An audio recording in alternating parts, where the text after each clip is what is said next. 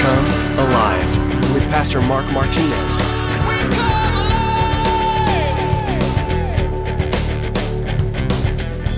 The bullets don't stop in a real war, and they definitely don't stop in a spiritual war. See, life happens to all of us, but for leaders, well, we lose our rights because we're to love others, and part of that is we don't seek our own. And even if it's feelings, even if it's feelings, we don't need to defend or preserve what we perceive to be our rights. Because, right, Jesus tells us, pick up your cross daily, deny yourself. Our heart says, oh no, I want to cry, I want to weep, I want to, I want to pout, I want to feel sorry for myself.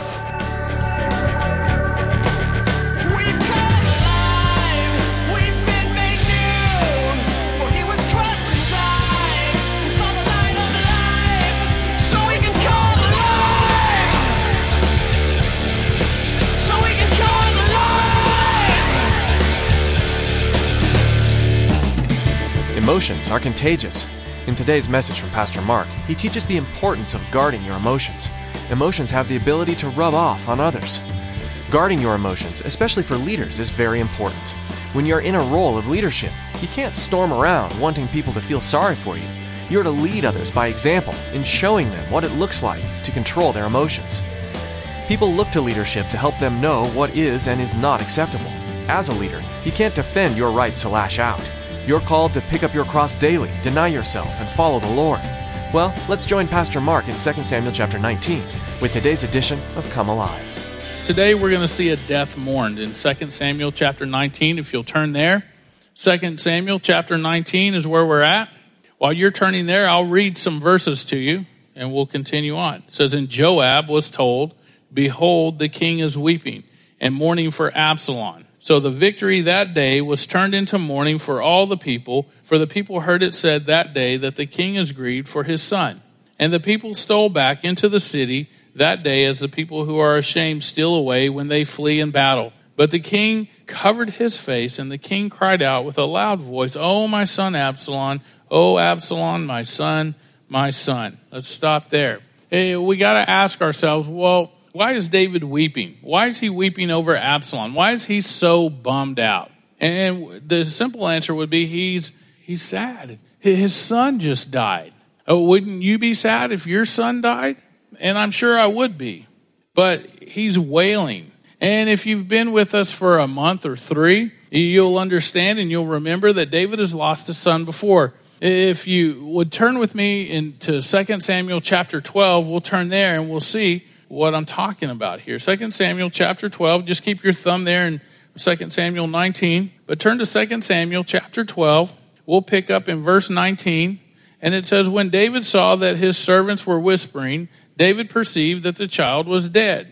Now, let me back up a minute. This story is when he and Bathsheba kind of blown it. And Bathsheba is pregnant and she has a baby, and so now the baby's ill, not doing so well. And it says, David perceived that the child was dead. Therefore, David said to his servants, Is the child dead? And they said, He is dead. So David arose from the ground, washed and anointed himself, and changed his clothes, and he went into the house of the Lord, and he worshiped. And then he went to his own house, and when he requested, they set food before him, and he ate.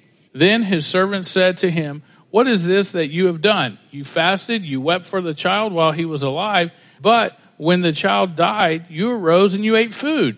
And he said, Well, while the child was alive, I fasted and I wept. For I said, Who can tell whether the Lord will be gracious to me that the child may live? But now that he is dead, why should I fast? Can I bring him back again? I shall go to him, but he shall not return to me.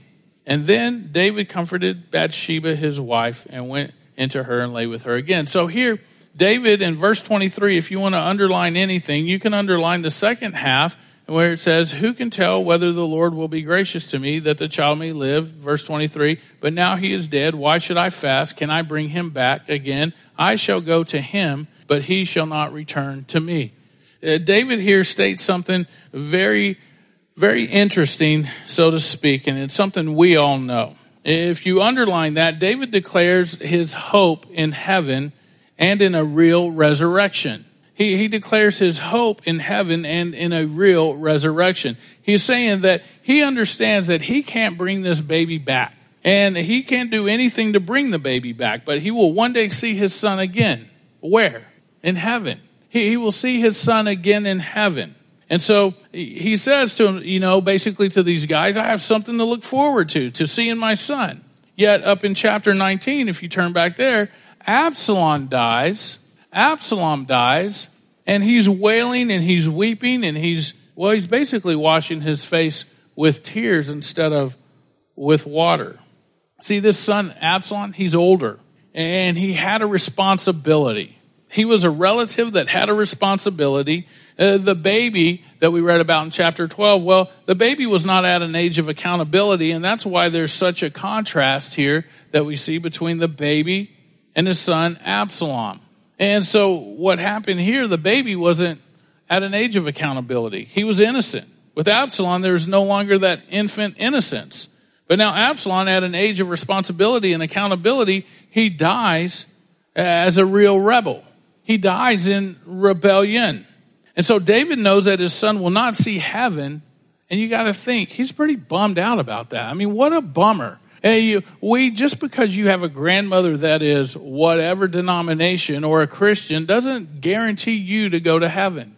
Uh, before I was a Christian, I remember one time somebody witnessing to me and he asked me a question. He says, Hey, are you a Christian? And my response was, I'm Catholic. Didn't answer his question. I just said, I'm Catholic. And you can ask a lot of people that, and they'll say, Well, I'm Catholic. Well, I'm not asking what denomination, I'm just asking if you're a Christian. So he said, Well, let me break it down for you. Are you born again? That threw me off. I didn't know if I was born again. I said, Well, you know, I don't go to church.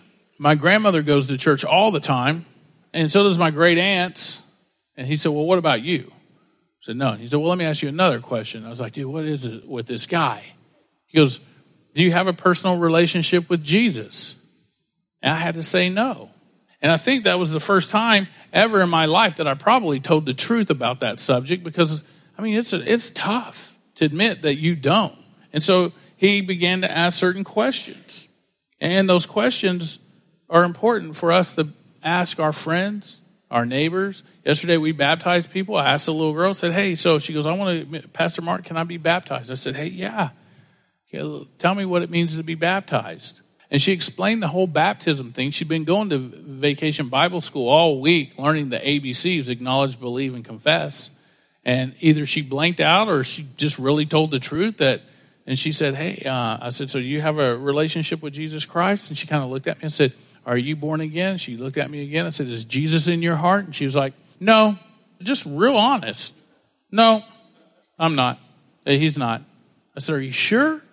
Yeah, I don't think he is. Said, What, do you want to be sure? Yeah. Said, Well, let's go talk to your dad. We'll do a prayer, and then we'll get you dunked. You know, and it, it was a big concern for her. She wanted it. And I said, okay, let's pray. You ready? And she prays and said, yeah. I said, okay, now you can get baptized. When she went out there, I was talking to her. I said, are you sure this is for real? She's like, I'm sure.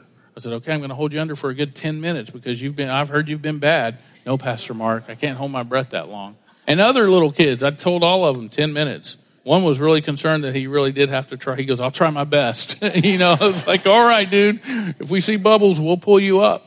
And I'm not talking about the clown bubbles, but so anyway, it was all fun and games that that. Verse 5. Let's move on. It says, Then Joab came into the house to the king, and he said, Today you've disgraced all your servants, who today have saved your life, the lives of your sons and your daughters, the lives of your wives, and the lives of your concubines, in that you love your enemies and you hate your friends. For you have declared today that you regard neither princes nor servants. For today I perceive that if Absalom had lived and all of us had died today, then it would have pleased you very well. Now therefore, arise, go out, speak comfort to your servants, for I swear by the Lord, if you do not go out, not one will stay with you this night. And that will be worse for you than all the evil that has befallen you from your youth until now. What's Joab saying? I mean, here's his general, comes in, and uh, so let's line this up. We got a dead son. David's crying, he's wailing, he's weeping. And we can understand, rightfully so, the guy probably isn't going to heaven. So he's wailing, he's weeping, but here comes Joab, and he's basically saying, David, bro, pull it together. I mean, what are you doing? And so, in Ecclesiastes, it tells us, well, there's a time to kill, a time to heal, a time to break down, a time to build up, a time to weep, a time to laugh, a time to mourn. There's a, a time for us to mourn. And it's important, but you can say, well, yeah, but, but he's emotional, Mark. Sure he is. Sure he is. Uh, emotions can't be trusted, though. You and I cannot trust emotions. I've been upset or mad about something that personally I don't have a right to be upset or mad about. For instance, somebody cut me off on the freeway. I don't have a right to be angry about that. That's the guy's freeway. I, it's his as well as mine. Now, he, he might have blown it. He may not have seen me. And it's just like yesterday when we were driving out to the beach. And well, I explained the wreck in the first service. Real quick, I'll give you the rundown. There we were driving and we had somebody following us about three cars behind us. And there was an accident coming over a hill. We were doing 70, which is pretty quick. I mean, 70 miles per hour, you travel a pretty good distance in one second. And so we were coming over this hill, and the person that was following us, I got over, I had to slam my truck into third gear and then move over just to avoid an accident. I make it over pulling that trailer, and then I see the other cars move over. One car slams into the wall a little bit, it sparks, and he makes it. Another car makes it, and then our friend, our next door neighbor who attends church here, she didn't make it. She slammed into the back of the two cars that were there on the on the side of the road. And I watched the whole thing happen in the mirrors. I was like, oh no, oh no, oh no, this is not good. And we had to turn around and go pick her up. She wasn't mad. Nobody was out there yelling and screaming, how could you do this? How could you not see two parked cars on the freeway? And well, there's a big truck in front of her. She couldn't. When that truck moved, it was like surprise. And so she crashed. And so emotions can't be trusted. I mean, she was shaken up. My wife was shaken up. My wife was shaken up so bad all day long. I mean, she got home and she just started weeping for our neighbor, our friend.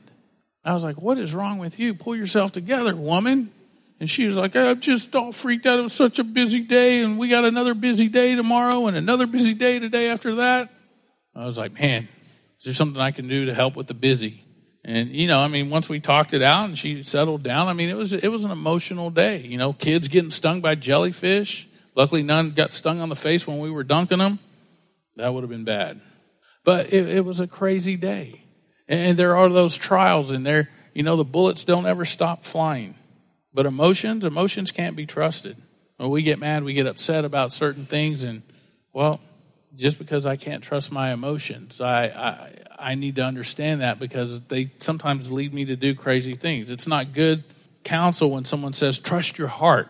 Oh, just trust your heart, bro. Really? Well, the Bible says what in Jeremiah 17 9? It tells us the heart's deceitful, desperately wicked. The world says this trust your heart. The Bible says don't trust your heart. Is there a balance? Nope. Stick with the Bible's version. It's desperately wicked.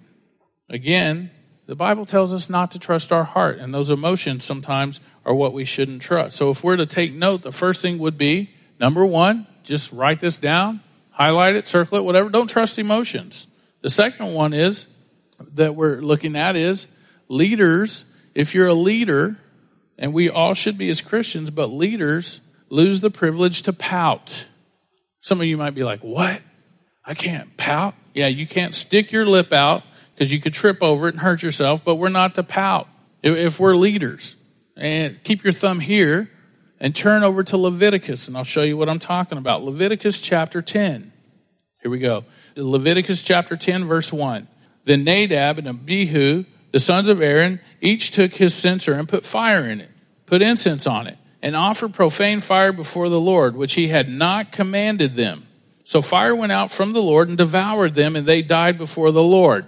Okay, so here, just to, to let you know what happens here, Nadab and Abihu, uh, they're, they're pastors' kids or priests' kids. And the whole temple thing, well, it's just so familiar to them. They're, they've been raised in it. They've seen their dad doing their thing and Moses, Uncle Moses, and they've, they've been all around this. They're very familiar with the whole thing, all the traditions and everything. So because they saw this day in and day out, they gave no respect to the temple services. Uh, they really it did. Oh yeah, I see it every day. It's cool. We know how to do it. We got it. And they offer, well, they offered some bad fire to the Lord. It was contemptible things to the Lord.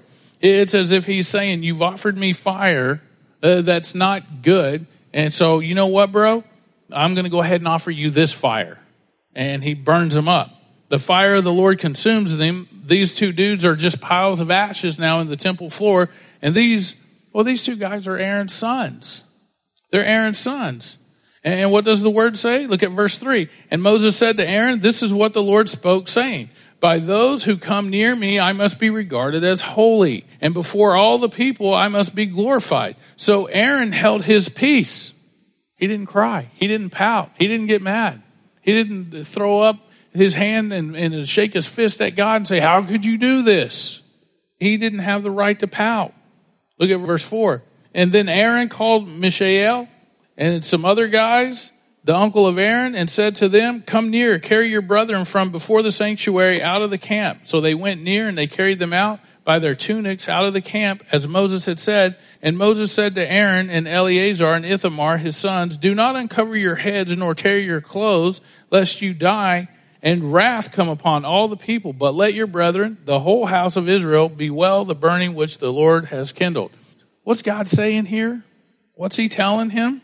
Well, God's telling Aaron, he's like, hey, Aaron, I just judged your sons, both of them, and don't you start to cry. Don't you start to weep and cry because these guys needed judgment. Aaron, you're a leader and you lose your privilege to pout. Hey, some of you guys are like, oh man, this is like, this is, man, your God and my God are a little different, Pastor Mark. Well, they're not. Well, why does God tell him that? I mean, think about what Aaron thinks. Well, hey, God, why?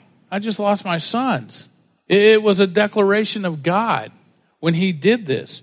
And if God did it, and if we can all agree that God is wise, if God is good, he's all loving and compassionate, then this had to be loving and compassionate.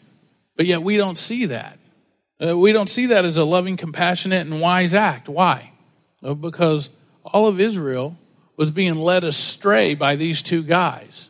So there's something loving and compassionate. He saved all of Israel because he didn't want these two guys leading them astray. Plus, these two guys, they knew better. They knew better.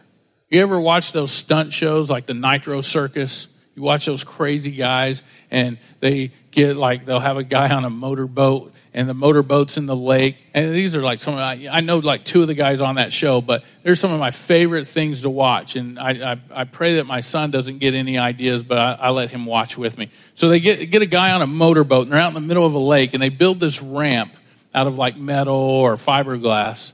And it's as long, it's not too long. It's a ramp and it comes up and it throws these people up and they do it and they dare each other to do it different ways. So one guy says, okay, cool. I'll just lay down and this guy's in a boat and he's got another engine and they turn this engine on. It's a motorcycle engine. He's sitting there and he's revving it. He goes, you ready? And he pops the clutch. He's like, and the rope and the guy's hanging onto the rope and it yanks him across this ramp and launches him into the water. And some people broken bones, doing different things like that. But most of the time, these guys with their shirts off being drug across that dry fiberglass get road rash. And they're giggling and they're laughing and but none of them ever say, man, why did that happen? Man, why did you do that? Because you know what? They counted the cost just like these two dudes knew. These two guys knew that, hey, we're not supposed to do that. And if we do do that, well, we've got to count the cost. There's going to be, there's going to be a payment required. And it was their life. They did the wrong thing.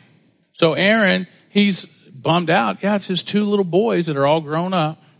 He's bummed out He's allowed to be bummed out, but he can't cry publicly. He can't pout in public because of all of Israel was being led astray by these two guys. It's sad. Yes, a man lost his two sons. Even though they were rotten examples, it's still very sad, but God didn't want any public pouting. He could grieve privately, and that was okay, but not publicly. Because the minute you begin to grieve for these two guys publicly, then it makes it seem like, well, it's okay to be sad because it's okay to let these guys blow it. And do you see in our country today how we've allowed a lot of things? Well, it's okay. It's okay. And now all of a sudden these guys return from war that are military guys and they're trying to be buried in some cemetery and there's people out there protesting. Say, don't you pout. We've mixed it up. We flipped the coin. We, we pout over the loss of, other weird things that are not godly examples yet. Well, when these guys go out and defend us and fight for our freedoms, we got another group of people, those who, well, were allowed to pout publicly for the wrong things, telling us now that we can't do it for the right things. There's a problem. See, I told the leadership this morning the same thing. We can't pout publicly. That means if you and your wife argue on the way here and you're coming and you're standing around, don't you have a sour face? Because, well, what person wants to come and say, hey, uh, I don't know, maybe I shouldn't pray with you. Maybe I should be praying for you. You need to be the leader, not scaring them away, not being angry, upset, throwing fits. It's, it's not about us.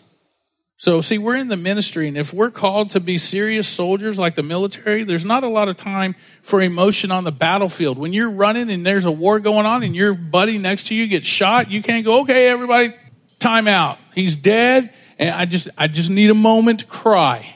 It doesn't happen like that. The enemy doesn't care. Same thing spiritually. The bullets will always fly. You got to suck it up. And you, hey, afterwards, after the war's over, uh, then we'll mourn the loss. But right now, we got stuff to do. And so we're in the ministry. It's serious stuff. So finish the battle and then mourn. The bullets don't stop in a real war, and they definitely don't stop in a spiritual war. See, life happens to all of us, but for leaders, well, we lose our rights because we're to love others. And part of that is we don't seek our own. And even if it's feelings, even if it's feelings, we don't need to defend or preserve what we perceive to be our rights. Because, right? Jesus tells us, pick up your cross daily, deny yourself. Our heart says, oh no, I want to cry, I want to weep, I want to, I want to pout, I want to feel sorry for myself. My heart tells me that all the time. I don't know if your hearts tell you that, but mine does sometimes. I'll be doing stuff in the morning all by myself here, and I'll be like, man, it'd be great if somebody just showed up. Thanks, Lord. Thanks. He's all like, hey, bro, what are you doing? Like, I'm by myself. I'm allowed to pout. But when everybody comes in, it's like, okay, it's a different deal. I got to right myself. I got to balance myself. I got to make sure my feet are underneath me. Like, all right, Lord, correct my thoughts. Give me wisdom. If I go to Him and, and I keep that relationship vertical, then I won't have a problem on the horizontal. See, emotions have a contagious condition and it affects the position of all. If I got up here and told you how sorry I felt for myself and all this stuff, you guys would be like, man, why do we want to talk to him? Some of you might be, oh, poor you, bro, you know, and it's not about me. Uh, in that meeting room over there every Sunday morning, we say the same thing. It's all about everybody that comes in here. We need to be about you. We need to be about your hurts. And then you don't need to be about your hurts. You need to be about the hurts of the guy next to you or the girl next to you. Because if it's all about you, you start to suck the life out of us.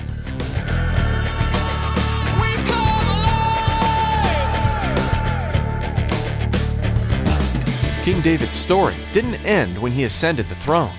He had finally achieved the promise God gave him, but his time on earth was far from concluded. He had to raise his family, lead a nation, conquer the enemy, and continue to rely on his Creator to sustain him. David didn't always do this with the grace and perfection we'd assume from a man after God's own heart. In fact, he frequently failed, giving in to temporary pleasures, neglecting what God had for him to do. Every time, though, David came back to his Creator.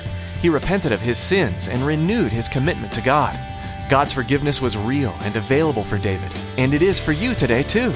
Have you been afraid to come to God because of your life choices? He wants to hear from you. He sees your heart and already knows of your sins and is waiting to offer you forgiveness if you ask. Tracy's here to tell you more about this. Are you ready to meet Jesus and have your sins forgiven? We would be honored to be the ones to tell you about God's Son, who came to earth to pay the price for you and every person on earth. That price is death. But because Jesus died, you have the chance to live. Give us a call so we can tell you more. Our number is 281 391 5503. Thanks, Tracy. We are so glad you joined us today, and we hope you'll tune in again to Come Alive.